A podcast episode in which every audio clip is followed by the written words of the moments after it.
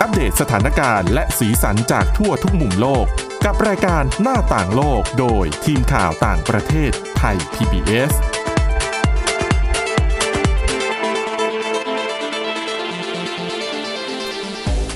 สวัสดีค่ะ คุณผู้ฟังคะต้อนรับเข้าสู่รายการหน้าต่างโลกค่ะ วันนี้นะคะอ่าพบกับดิฉันสวรักษ์จากวิวัฒนาคุณและคุณวรดาทองจำนงค่ะ สวัสดีค่ะค่ะอ่า เรื่องราวที่จะนำมาเสนอในวันนี้นะคะอ่าเรื่องแรกนะคะจะเป็นเรื่องของประเทศจีนที่เตรียมนำเทคโนโลยีจดจำใบหน้า มาใช้ในรถไฟใต้ดินค่ะในกรุงปักกิ่งนะคะ แล้วก็เราจะไปดูโครงการอาหารมื้อเช้าสำหรับเด็กๆ เราจะหยิบยกตัวอย่างโครงการในหลาย ๆ ประเทศที่น่าสนใจมาเล่าให้ฟังนะคะว่า เขามีวิธีการอย่างไรในการดูแลโภชนาการของเด็ก โดยเฉพาะมื้อเช้า ซึ่งถือว่าเป็นมื้อสำคัญที่สุดค่ะนะคะ แล้วก็จะต่อไปด้วยเรื่องราวผลการวิจัยนะคะ ของคนหลงตัวเองที่พบว่าเป็นคนที่มีความสุขที่สุด แม้ว่าคนรอบข้างจะไม่ค่อยชอบขี้หน้าก็เถอะค่ะนะคะแต่ว่าเราต้องไปดูว่าเอ๊ะทำไมถึงเป็นเช่นนั้น แล้วก็เดี๋ยวจะมาปิดท้ายนะคะ ด้วยเรื่องผลการสำรวจในประเทศญี่ปุ่นที่พบว่าชาวญี่ปุ่นอ่านหนังสือน้อยลงนะคะ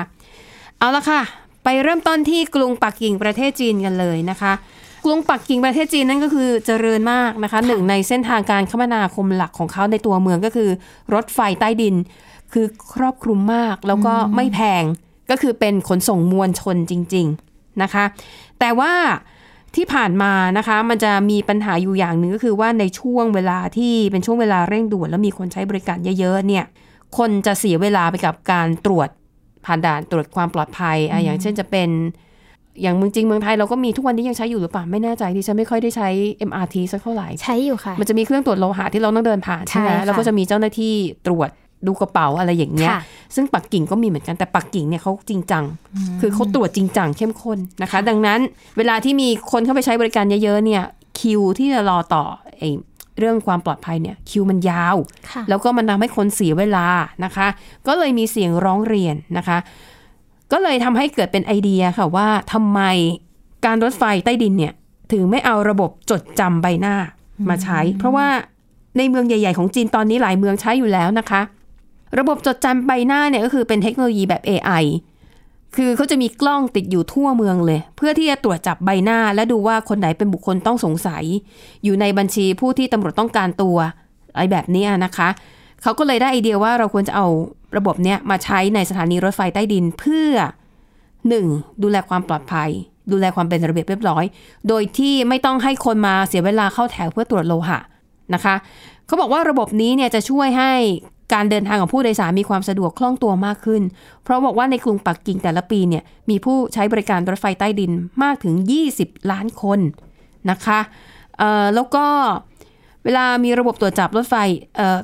เรียกว่าไงระบบตรวจจับใบหน้าเนี่ยการดูแลความปลอดภัยมันง่ายกว่าด้วย เพราะจีนเนี่ยเขามีข้อมูลทุกคนค่ะ ถ้าหากว่ามีผู้ต้องสงสัยที่ถูกหมายจับแล้วอยู่ระหว่างการหลบหนีแล้วเข้าไปในสถานีรถไฟใต้ดิน ระบบกล้องเนี่ยไปจับหน้าแล้วตรวจพบปุ๊บนะตำรวจสามารถบุกเข้าชาร์จถึงตัวได้เลย หรือถ้าใครอยู่ในบุคคลที่ต้องสงสัย หรือถือวัสดุอุปกรณ์ที่ดูแล้วน่าสงสัยตำรวจสามารถไปขอตรวจค้นได้ค่ะ ก็คือเข้าไปตรวจค้นได้เป็นรายบุคคล โดยไม่ต้องแบบเหวี่ยงแหไปตรวจทุกคนที่เข้าสถานดิเอ่อสนามอ่าสนามสถานีรถไฟใต้ดินนะคะ นะคะ อันนี้ก็เป็นแนวคิดที่การรถไฟในกรุงปักกิ่งเนี่ยเตรียมที่จะนำมาใช้เขาบอกว่าวิธีนี้จะทำให้การตรวจดูแลความปลอดภัยนั้นมีประสิทธิภาพมากขึ้นนะคะอ่าแล้วก็เป็นการใช้เทคโนโลยีอย่างเอ่ออย่างคุ้มค่า แล้วนอกจากนี้นะคะ ระบบนี้เนี่ยจีนก็จะนำมาใช้ในการตัดแต้มความเป็นพลเมืองดี หรือที่เขาใช้คำว่า credit system ค่ะ เอาง่ายๆ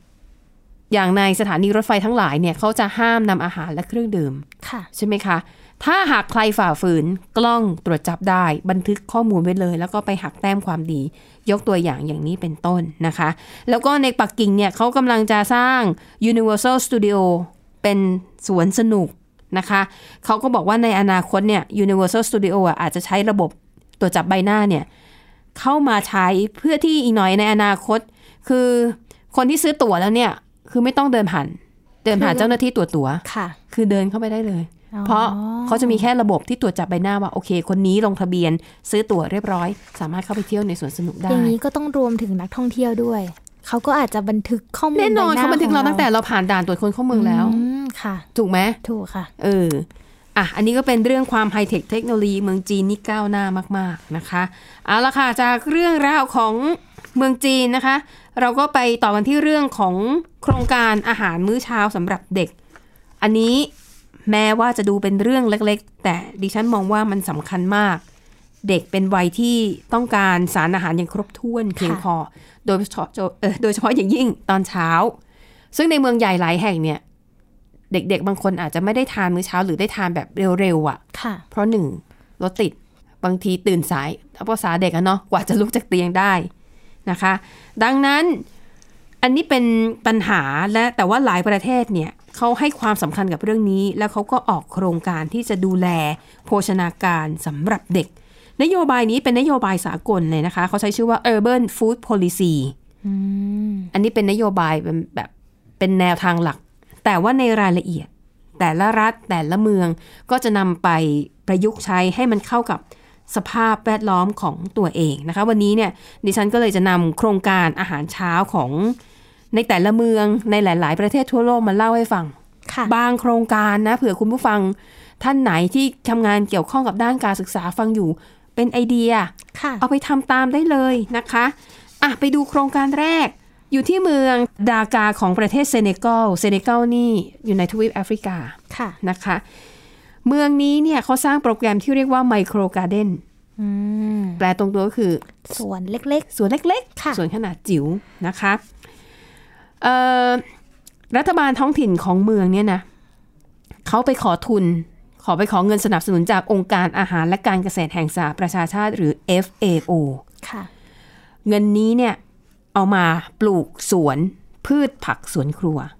ไม่ต้องใหญ่มาก เป็นสวนเล็ก ๆ เนี่ยแหละ แต่ให้กระจายอยู่ตามที่ต่างๆหนึ่งเป็นสวนเพื่อให้คนเนี่ยเข้าไปนั่งพักผ่อนหย่อนใจได้ ขณะเดียวกันก็ยังใช้เป็นที่ปลูกพืชผักสวนครัวได้นะคะ แล้วโครงการนี้เนี่ยเขาบอกว่าคนที่มาปลูกเนี่ยจะเป็นคนจนในพื้นที่ ที่แน่นอนที่อยู่ก็แทบ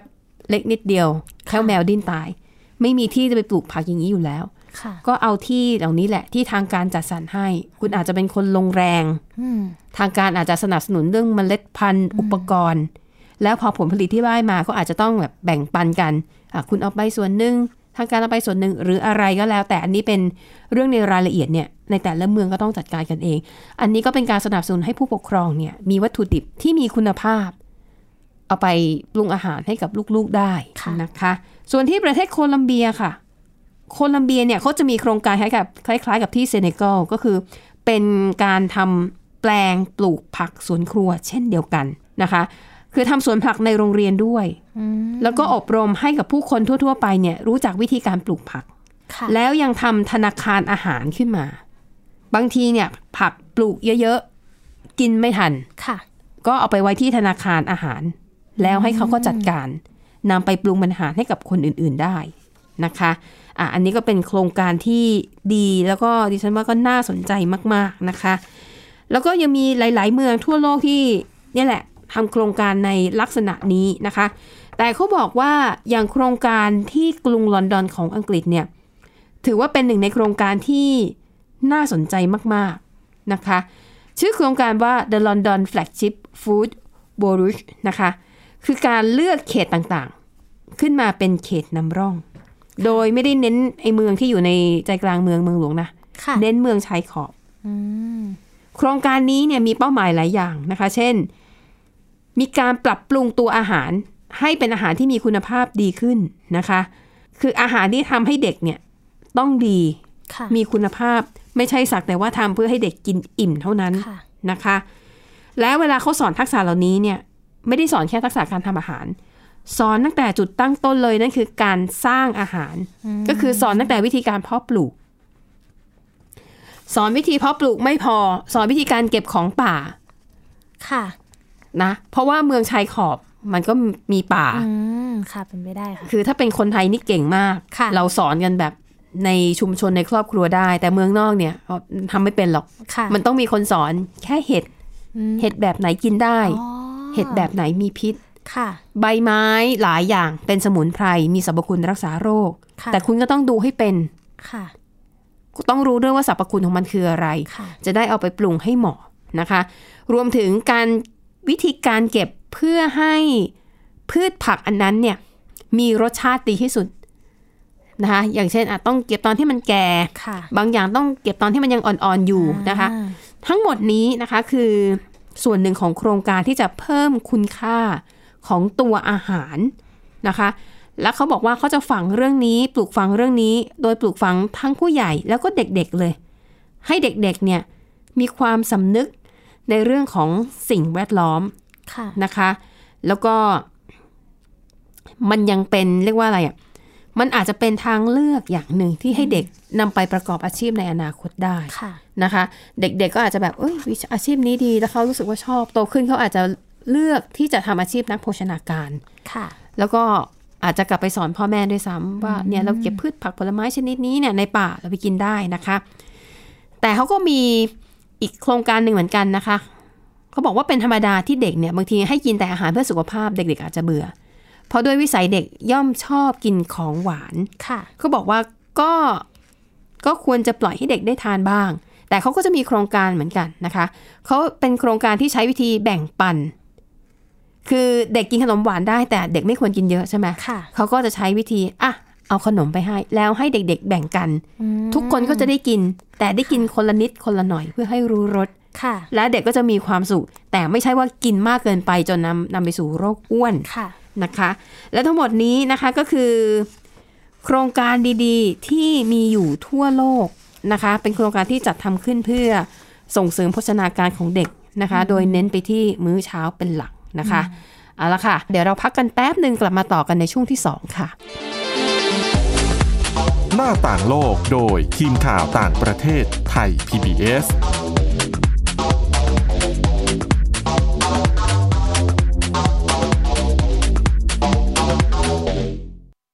อยู่ที่ไหนก็ติดตามเราได้ทุกที่ ผ่านช่องทางออนไลน์ จากไทย PBS Digital Radio ทั้ง Facebook Twitter Instagram และ YouTube Search คำว่าไทย PBS Radio แล้วกดไลค์หรือ Subscribe แล้วค่อยแชร์กับคอนเทนต์ดี ๆ ที่ไม่อยากให้คุณพลาดอ้อเรามีให้คุณฟังผ่านพอดแคสต์แล้วนะ มากกว่าด้วยเวลาข่าวที่มากขึ้น จะพัดพาเอาฝุ่นออกไปได้ครับ มากกว่าให้คุณทันในทุกสถานการณ์ ตามที่กฎหมายดังกล่าวกำหนดเอาไว้ มากกว่ากับเนื้อหาเที่ยงตรงรอบด้าน นำมาใช้ในคดีเมาแล้วขับ มากกว่าในทุกทางออกของสังคม ป้องกันไม่ให้ปัญหาเกิดขึ้น มากกว่ากับข่าวรอบวันในทุกมิติ เครนก่อสร้างเกิดอุบัติเหตุขึ้น มากกว่าด้วยการวิเคราะห์ที่ตรงจุด ความพยายามของภาครัฐที่จะแก้ปัญหา และมากกว่ากับทีมข่าวมืออาชีพ ข่าวไทย PBS ให้คุณได้มากกว่า สบัดจินตนาการ สนุกกับเสียง เสริมสร้างความรู้ในรายการ เสียงสนุก ทุกวันจันทร์ถึงวันศุกร์เวลา 16 นาฬิกาถึง 17 นาฬิกา ทางไทย PPS ดิจิตอล Radio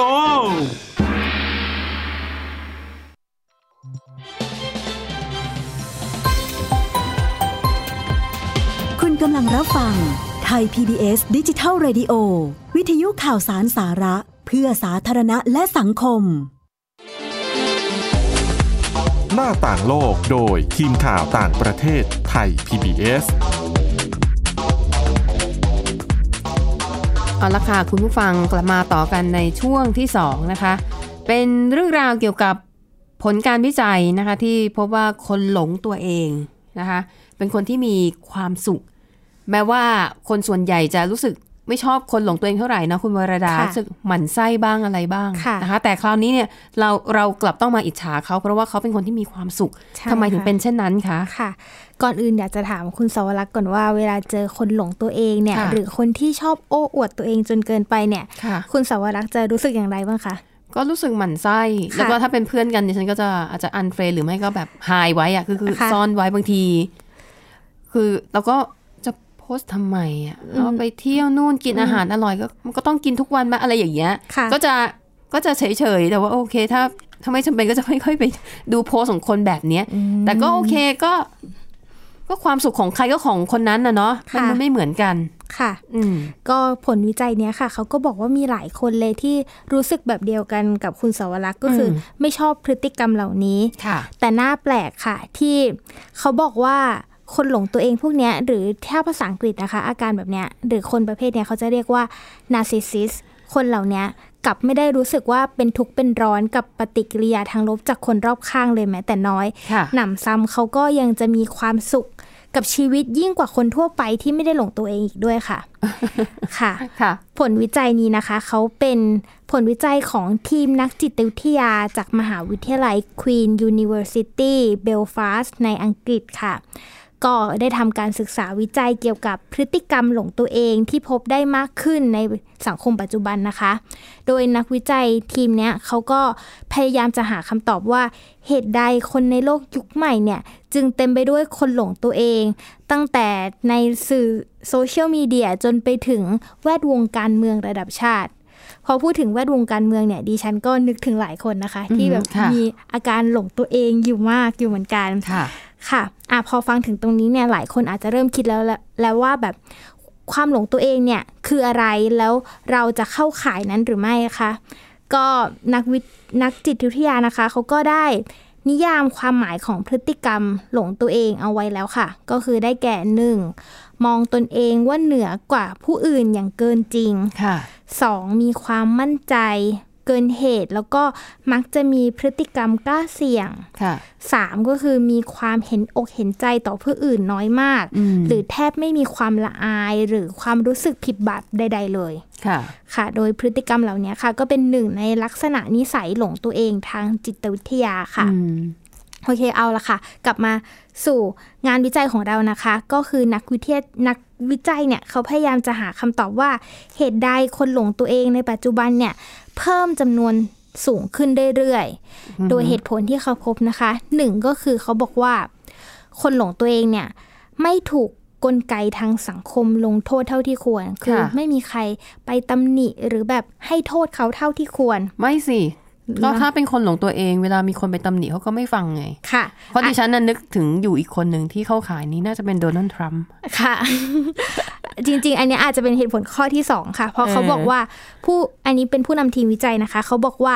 จากกลุ่มตัวอย่างที่เป็นผู้ใหญ่กว่า 700 คนเนี่ย เขาพบว่าคนที่มีพฤติกรรมหลงตัวเองเนี่ย จะมีเกราะป้องกันทางอารมณ์อืมที่นั่นไงช่วยให้ตัวเองเนี่ยไม่รู้สึกแย่กับตัวเองอืมค่ะค่ะโดยเกราะที่ว่าเนี้ยก็คือหนึ่งก็คือความมั่นใจเกินเหตุอืมแล้วก็สองเนี่ยคือความคิดที่ว่าตัวเองสำคัญอย่างสุดขั้วอืมค่ะ โดยสิ่งเหล่านี้ค่ะก็คือเป็นสิ่งที่ทำให้คนหลงตัวเองเนี่ยมีสุขภาพจิตที่เข้มแข็งอือหือแล้วก็สะสามารถก้าวข้ามผ่านอุปสรรคตค่ะ่างๆ ไม่ว่าจะเป็น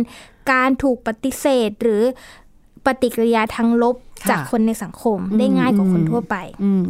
ค่ะ โดยแล้วเขายังบอกอีกด้วยนะคะ ว่าคุณสมบัติเหล่าเนี้ยหรือเกราะที่ว่าเนี้ยก็ยังเป็นตัวการสำคัญที่ทำให้คนหลงตัวเองเนี่ย มักจะประสบความสำเร็จทั้งในหน้าที่การงาน แล้วก็ในแวดวงสังคมค่ะ ค่ะ แต่อย่างไรก็ตามค่ะ ทีมผู้วิจัยเนี่ยเขาก็พบว่ามีคนหลงตัวเองเนี่ย แค่เอ่อ มีลักษณะคนหลงตัวเองที่เป็นแบบสุดขั้วเท่านั้นนะคะที่ทำให้ตัวเองรู้สึกดี เพราะเขาบอกว่าคนที่หลงตัวเองที่แบบหน่อยๆ ที่แบบยังหวาดระแวงอยู่บ้างว่า คนอื่นจะไม่ชอบหรือแบบ คอยมีแนวโน้มที่จะตีความว่าพฤติกรรมของผู้อื่นเนี่ยเป็นศัตรูกับตัวเองอืมเป็นเสียหมดอันเนี้ยค่ะเขาบอกว่าจะมีสุขภาพจิตที่ไม่ค่อยดี คนอ๋อคนหลงตัวเองแบบที่ยังหวาดระแวงอยู่ค่ะแต่ถ้าเกิดคนหลงตัวเองที่แบบแบบสุดขั้วเนี่ยเขาก็จะมองว่าตัวเองยิ่งใหญ่ แล้วเขาก็จะหมกมุ่นในเรื่องของอำนาจและสถานะ ก็เลยทำให้เขาเนี่ยจัดการกับความเครียดในจิตใจของตัวเองได้ดีกว่าอืมค่ะค่ะอันนี้ก็เป็นผลวิจัยของ อืมอังกฤษนะคะ ที่อ่าพูดถึงเรื่องนี้ค่ะ ก็เข้าใจแล้วว่า ถ้าหลงตัวเองแบบสุดๆเนี่ยก็คือจะไม่แคร์คนรอบข้าง เวลาใช่ค่ะใครไม่ทำกันดี ไม่ดีกับตัวเองก็ต้องคิดว่า อิจฉาฉันละสินี่ไงอืมที่ฉันไม่ได้รับเลือกอ๋ออิจฉาฉันละสิถ้าค่ะฉันได้ทำงานที่ฉันต้องเด่นกว่าเธอ เธอเลยไม่ให้ฉันได้รับตำแหน่งนี้ใช่ไหมอะไรอย่างเงี้ยนะคะค่ะหรือถ้าอาจจะบางทีอาจจะไปเจอคนแบบมองแล้วก็ซุบซิบจริง ๆ ก็คุยเรื่องอื่นค่ะ พูดเรื่องละครที่ดูเมื่อคืนค่ะ แต่เราก็อาจจะอุ้ยตายแล้วอืมอิจฉาฉันใช่ไหมเนี่ยอืมคงกำลังพูดถึงฉันอยู่สินะ ค่ะ อะไรเป็นแบบนี้ดิฉันก็เข้าใจเออบางทีมันก็น่าอิจฉาเหมือนกันนะกลายเป็นคนแบบเลือกมองในมุมที่ตัวเองอยากเห็นใช่ค่ะ ก็เลยมีความสุขค่ะ แล้วก็ไม่สนใจคนรอบข้าง มีเกราะเออป้องกันตัวเองอะงั้นดิฉันว่าก็เออก็เป็นอีกอีกมุมมองหนึ่งก็น่าสนใจนะคะค่ะแต่แต่จริงๆถ้าคนแบบนี้แล้วเขาไม่ได้ทำร้ายใครก็ ปล่อยเขาไปเถอะค่ะ เขาก็มีความสุขอยู่ในโลกของเขา แต่ถ้าแบบเป็นนักการเมืองเนี่ย เราแบบไม่สนใจใครอย่างเงี้ย อาจจะเป็นพิษเป็นภัยต่อประเทศชาติก็ได้นะคะ อ่าค่ะอะจากเรื่องคนหลงตัวเองนะคะ ไปต่อกันที่ประเทศญี่ปุ่นค่ะนะคะ ที่พบว่าคนญี่ปุ่นอ่านหนังสือน้อยลงค่ะทำไมเป็นอย่างนั้นคะ จริงๆ เนี่ยเป็นผลการสำรวจของหน่วยงานวัฒนธรรมของทางการญี่ปุ่นค่ะ โดยทะโดยหน่วยงานเนี้ยค่ะเขาระบุว่ามีชาวญี่ปุ่นประมาณร้อยละ 67.3 ระบุว่าพวกเขาเนี่ยกำลังอ่านหนังสือที่เป็นเล่มนะคะ น้อยลงค่ะโดยในจำนวนเนี้ยค่ะ หนึ่งในสามเขาระบุว่าที่อ่านลดลงเนี่ย เกิดจากการที่เขาไปใช้เวลากับสมาร์ทโฟนค่ะอืมค่ะ ก็ การสำรวจครั้งนี้นะคะก็เป็นการสำรวจเพื่อตรวจสอบทักษะทางภาษา แล้วก็พฤติกรรมการอ่านหนังสือ เป็นการสำรวจของทางการญี่ปุ่นในรอบ 5 ปีค่ะทุกๆ 5 ปี โดยรายงานนี้นะคะ ระบุว่าสัดส่วนของคนที่อ่านหนังสือน้อยลงในญี่ปุ่นเนี่ยเพิ่มขึ้นถึง 2%จากเมื่อ 5 ปีที่แล้วหรือปี 2013 โดยคนที่อ่านหนังสือน้อยลงเนี่ย ส่วนใหญ่เนี่ยจะเป็นผู้หญิงที่อยู่ในช่วงอายุ 20 แล้วก็ช่วงอายุ 40 ปีค่ะค่ะ โดยเหตุผลที่ชาวญี่ปุ่นกลุ่มนี้นะคะ เขาบอกว่าตัวเองอ่านหนังสือน้อยลงเนี่ย อันดับหนึ่งค่ะ คิดเป็นร้อยละ 49.4 ก็คือเกือบครึ่งเลย เขาบอกว่าเป็นเพราะว่างานยุ่งแล้วก็กันบ้านเยอะ รองลงมาอันดับ 2 ค่ะ ร้อยละ 36.5 ระบุว่า ที่อ่านหนังสือน้อยลงเนี่ยเป็นเหตุผลทางด้านสุขภาพอืมส่วนค่ะอันดับสามเนี่ยเขาบอกว่ามาจากปัญหาเกี่ยวกับสายตา แล้วก็อันดับสุดท้ายคิดเป็นหนึ่งในสามหรือเอ่อประมาณร้อยละ 36.5เนี่ยเขาบอกว่าใช้เวลาไปกับอุปกรณ์อิเล็กทรอนิกส์หรือสมาร์ทโฟนซะเยอะค่ะอืมค่ะ โดยสัดส่วนของผู้ที่ตอบว่าใช้เวลากับสมาร์ทโฟน หรืออุปกรณ์อิเล็กทรอนิกส์เยอะเนี่ย ก็คือ เพิ่มขึ้นมากกว่า เพิ่มขึ้นมากกว่า 10%ถ้าเทียบกับ 5 ปีที่แล้วค่ะอืมค่ะก็ด้านหน่วยงานวัฒนธรรมของญี่ปุ่น หน่วยงานนี้นะคะเขาก็แสดงความกังวลค่ะ โดยระบุว่า ผู้ที่หันมาใช้สมาร์ทโฟนมากขึ้นเนี่ย ก็จะทำให้พวกเขาเนี่ยมีทักษะทางภาษาแย่ลงอืมค่ะ ค่ะ แล้วก็ผลการสำรวจนี้นะคะ มีสิ่งที่น่าแปลกใจอย่างหนึ่งก็คือเขาบอกว่า เปอร์เซ็นต์ของคนที่อ่านหนังสือน้อยกว่าหนึ่งเล่มต่อเดือนเนี่ย อยู่ที่ 74.3เปอร์เซ็นเท่าเดิมไม่เปลี่ยนแปลงจากการสำรวจก่อนหน้านี้เลย ก็คือออ่านหนังสือน้อยกว่าเล่มก็ยังมีจำนวนเท่าเดิมกับเมื่อ 5 ปีที่แล้ว อืม ค่ะค่ะอันนี้ก็ไม่น่าแปลกใจเนาะ มันก็เป็นเทรนด์ทั่วโลกเพราะการอ่านจากเอ่ออุปกรณ์ทั้งหลายเนี่ยมันง่ายกว่าค่ะนะคะ แล้วก็สะดวกกว่าด้วยค่ะเอาละค่ะ วันนี้ยังพอมีเวลาเหลือนะคะ เราจะปิดท้ายด้วยนวัตกรรมใบไม้เทียมนะคะ เป็นผลงานที่ถูกสร้างขึ้นมานะคะ ตอนนี้ยังอยู่ในช่วงของการทดสอบทดลองอยู่นะคะ เป็นเเป็นอุปกรณ์ที่จะผลิตเชื้อเพลิงสังเคราะห์ที่ให้พลังงานสะอาดได้อย่างแท้จริงนะคะอันนี้เป็นข้อมูลนะคะจากการวิจัยนะคะเพื่อความเรียกอะไรนะเพื่อรักษาอุณหภูมิโลกนะคะ พลังงานสะอาดที่นักวิจัยกำลังพัฒนาอยู่เนี่ยเขามีชื่อว่าซินก๊าซนะคะ ชื่อเต็มๆคือ synthesis gas แปลตรงตัวก็คือก๊าซสังเคราะห์นั่นเองอืมนะคะ ก็จะเป็นส่วนผสมของไฮโดรเจน แล้วก็คาร์บอนมอนอกไซด์ซึ่งปัจจุบันเนี่ยซินก๊าซมันถูกนำมาใช้อยู่แล้วนะคะ แต่ว่าใช้อยู่ในการผลิตเชื้อเพลิง ยา พลาสติก และปุ๋ยนะคะ แต่ว่าเอ่อจากนี้เนี่ย เขาก็จะมีการพัฒนาแล้วก็อาจจะสร้างเพื่อใช้ในเชิงพาณิชย์มากขึ้นนะคะ ซึ่งเครื่องมือที่จะใช้สร้างสินค้าขออภัย เครื่องมือที่ใช้สร้างสินค้าแบบใหม่เขาเรียกว่าใบไม้เทียม เพราะว่ากระบวนการทำงานเหมือนกับใบไม้ ใบไม้เนี่ยมันจะสังเคราะห์แสงค่ะใบไม้เทียมนี่ก็เช่นกันนะคะ แต่ว่าวิธีการใช้จะต้องจุ่มลงในน้ำก่อน แล้วก็ต้องมีแสงอาทิตย์นะคะ แล้วพอ ได้ปัจจัยทั้งสองอย่าง มันจะสร้างซินก๊าซขึ้นมา เป็นก๊าซที่มีความยั่งยืนนะคะ คือตอนนี้เนี่ยคนอาจจะไม่ค่อยคุ้นหูเท่าไหร่ค่ะนะคะแต่ว่าก็เป็นเรียกว่าพลังงานแห่งโลกอนาคตนะคะ อันนี้เป็นผลงานวิจัยของนักเคมีจากมหาวิทยาลัยเคมบริดจ์นะคะอ่าก็เป็นเรื่องราวของโลกแห่งอนาคตนะคะ ว่าต้องรอดูกันต่อไปว่ามันจะแพร่หลายได้มากน้อยแค่ไหน เอาละค่ะ แล้ววันนี้นะคะ รายการหน้าต่างโลกหมดเวลาแล้วนะคะ คุณผู้ฟังสามารถติดตามพวกเราได้นะคะ ทางเว็บไซต์ของเราก็ได้นะคะ www.thaipbsradio.com ออกอากาศทุกวันจันทร์ถึงวันศุกร์นะคะ ตั้งแต่เที่ยงถึงเที่ยงครึ่ง แล้วก็ถ้าฟังทางพอดแคสต์เนี่ย สามารถฟังย้อนหลังได้นะคะ เพียงค้นคำว่าหน้าต่างโลกนะคะ ทั้งหมดนี้ ก็คือเรื่องราวที่เราสองคนนำมาเสนอวันนี้หมดเวลาแล้วค่ะ เราสองคนพร้อมด้วยทีมงานลาไปก่อน พบกันใหม่ครั้งหน้าสำหรับวันนี้ สวัสดีค่ะ สวัสดีค่ะ ติดตามรับฟังรายการย้อนหลังได้ที่เว็บไซต์และแอปพลิเคชันไทย PBS Radio ไทย PBS ดิจิทัล Radio วิทยุข่าวสารสาระ เพื่อสาธารณะและสังคม